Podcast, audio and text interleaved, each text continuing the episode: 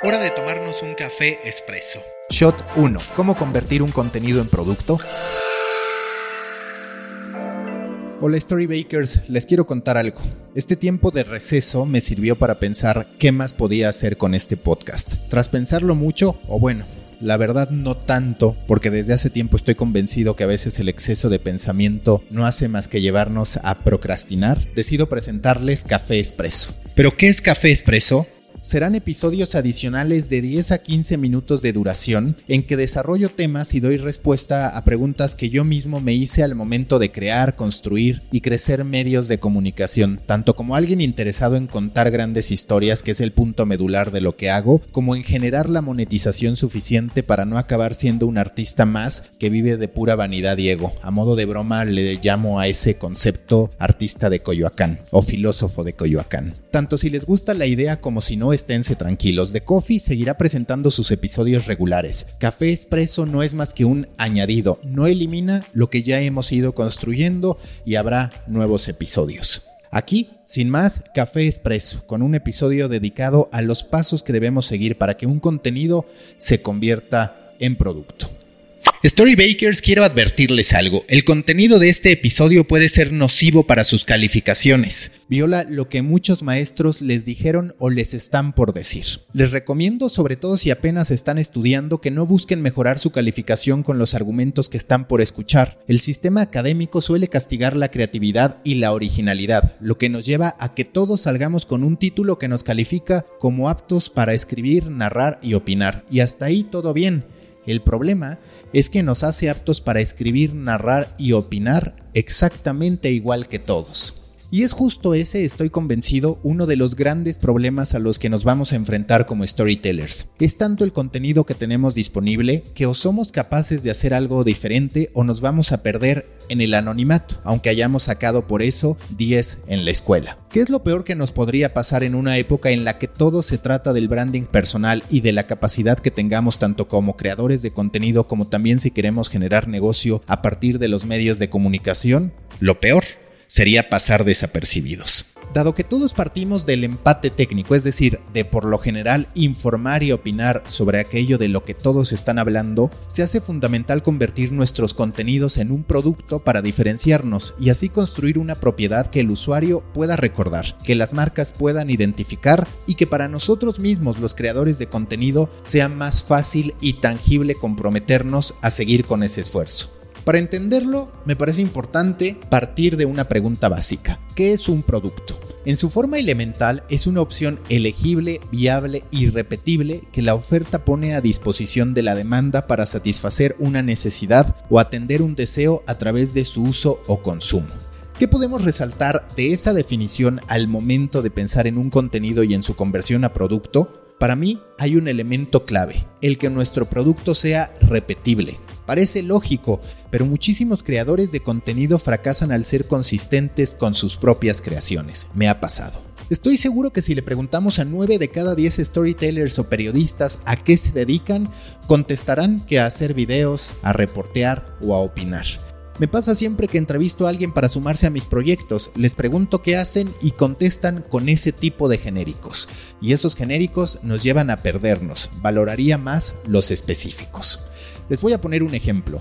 Si estoy buscando un community manager, que es por cierto una posición en desuso dado que cada vez más estamos asignando recursos dedicados a cada una de las redes sociales en vez de pensar en un todopoderoso que pueda manejar todas, no quiero que me digan que se dedican a tuitear las notas que otros hacen, a subir memes o a interactuar con los usuarios. Me interesa que me digan si crearon una idea que tuviera un nombre determinado, que se repitiera con una periodicidad específica, que tuviera impacto tangible, es decir, que los números lo avalaran o que en términos cualitativos se justificara la inversión de tiempo. Y además que me dijeran si ese producto creado, que muchos visualizarán en su función más simple como una sección, terminó generando algún tipo de ingreso para la empresa en la que trabajaba. Les repito, 9 de cada 10 no tendrían específicos. Hacen lo mismo que todos y es que a eso nos enseñaron, para eso nos programaron.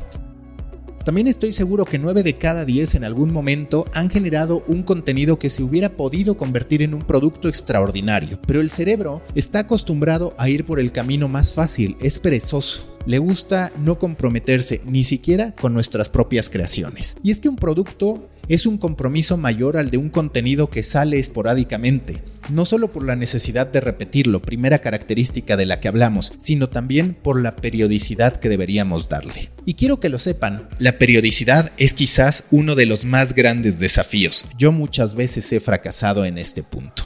Hace unos años, cuando Twitter apenas era una red social en crecimiento y no la plaza pública de linchamiento en que se ha convertido, tenía el 9, en el que todos los días a las 9 de la noche daba a conocer mis nueve opiniones en nueve tweets sobre lo más importante del fútbol y el deporte. Gané una buena cantidad de seguidores. Dejó de ser una idea para convertirse en contenido y terminó convirtiéndose también en un producto.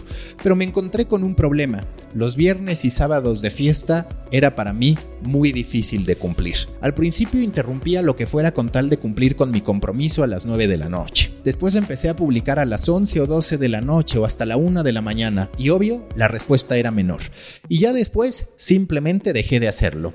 Como resultado ese producto dejó de existir, yo lo maté. Incluso lo reconozco, he fallado con The Coffee y con The Muffin, el newsletter que mando cada semana con los principales insights de la industria de medios. Todas esas desatenciones van matando los productos que creamos. El mayor compromiso debe ser con nosotros mismos y con nuestras creaciones, porque si no, estamos desperdiciando nuestro tiempo y nuestro talento. Como les digo, no es solo la repetición, tiene que ser una repetición ordenada, con una periodicidad específica. Piénsenlo en términos de ejercicio, no es lo mismo hacer 100 lagartijas cada mes que hacerlo de 3 a 5 veces por semana. Eso mismo, exactamente lo mismo pasa con los productos que o los fortalecemos a partir de la disciplina o se convierten en contenidos esporádicos que nunca crearán verdadera comunidad. Les tengo, eso sí, una buena noticia. Los formatos que hoy están en tendencia dan más espacio a la planeación. Pensémoslo, por ejemplo, con los podcasts. De mi podcast puedo grabar varios episodios por adelantado para quedar blindado ante la posibilidad, que además hemos de aceptar que en algún momento ocurrirá, de que me enferme, se me presente algún imprevisto, tenga que realizar viajes de trabajo por otros proyectos que realizo o simplemente caiga en una depresión que no me permita crear como acostumbro. Ese colchón que ganamos a partir de la planeación se convierte en oro puro para evitar quedar mal con tus usuarios y sobre todo contigo mismo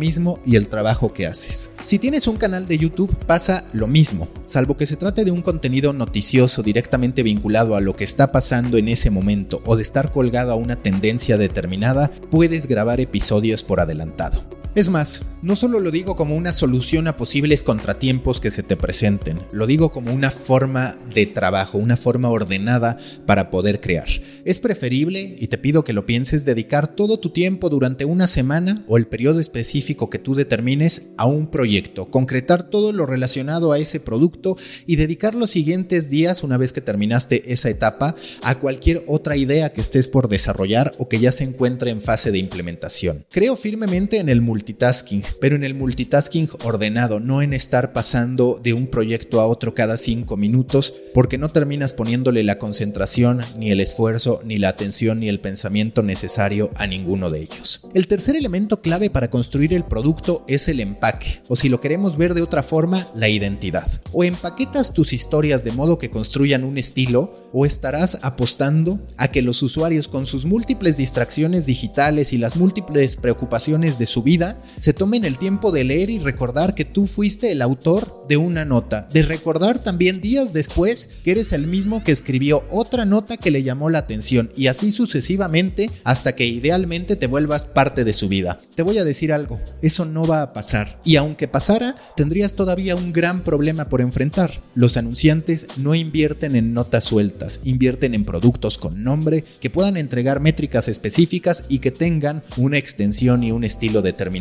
Es decir, compran otra vez productos de contenido específicos, no genéricos. La construcción de una identidad o el empaquetamiento es tan amplio que ya dedicaré en su momento un episodio entero a ello, pero sí te puedo ir adelantando que el empaquetamiento no se resume a ponerle un nombre a lo que haces. Ese es apenas el principio y muchas veces el primer gran error, porque tendemos a irnos por lo obvio, por lo que se acostumbra, en vez de hacer algo que rompa con lo habitual, que no sea la conexión obvia con el tema que se va a tocar, o sí, pero siempre y cuando tengas clara conciencia de por qué lo estás haciendo así y de la escalabilidad que tú quieres para el producto que estás creando. Un buen contenido sin un buen empaque tiene más posibilidades de fracasar que un contenido regular con el empaque y la comunicación indicadas. Así de fuerte es la construcción de un producto. Nos pasa en el súper, por ejemplo, muchas veces compramos un producto solo por cómo se ve o incluso por cuánto cuesta, ya sea para ahorrar o para sentir que al momento de pagar un producto elevado estamos adquiriendo cierto estatus. Hagamos un ejercicio, piensa en un genérico, digamos noticieros. Si te pregunto cuáles son los primeros que se te vienen a la cabeza, ¿qué responderías? Muy posiblemente, y obvio dependiendo la generación a la que pertenezcas,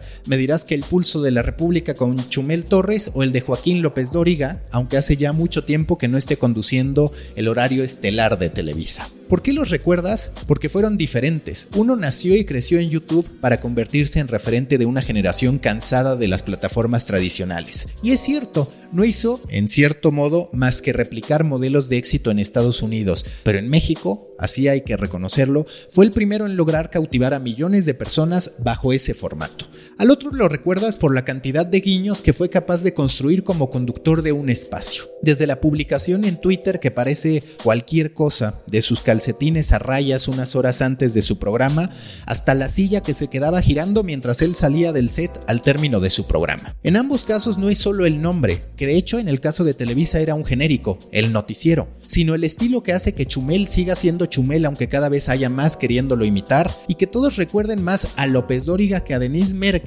a la que asocian más a punto de partida, donde verdaderamente ella podía destacar lo que sabe hacer, en vez de estar en un noticiero en que nunca ha logrado el impacto de audiencia debido a partir de su falla en la construcción de ese producto determinado. Que recordemos a Chumel y a López Dóriga los hacen necesariamente los mejores contenidos, no, evidentemente no. Pero como productos sí se llenaron de detalles que los hicieron únicos y eso impacta tanto en la posibilidad de conquistar usuarios como en la de poder monetizar tanto el producto central, en este caso el pulso de la República o el noticiero, como los derivados, por ejemplo las mangas del chaleco. En deportes, por ejemplo, está el genérico, los reportajes de color imitando a David Feitelson y el específico, el color de Faitelson, que aunque hace ya mucho tiempo dejó de hacerlos, sigue presente en la memoria de los usuarios. Recuerden, primera característica de los contenidos que se hacen producto, repetición, pero repetición ordenada, que nos lleva al segundo elemento, periodicidad. Y el tercero, que es vital para el éxito de un producto, el empaquetamiento o identidad. Sin estos tres, es difícil triunfar, tanto como un producto que quiere lograr el éxito a nivel usuarios como para un producto que quiere alcanzar el éxito a nivel comercial, para lo que en su momento también habrá un episodio de Café Expreso. Storybakers, hasta aquí la primera edición de Café Expreso. Si les gustaría que hiciera un episodio de algún tema particular, escríbanme a maca.storybaker.co. También los invito a suscribirse a mi newsletter sobre medios en storybaker.co diagonal de guion muffin y a suscribirse para seguir escuchando este podcast. Nos escuchamos en la próxima gran historia que tengamos por contar.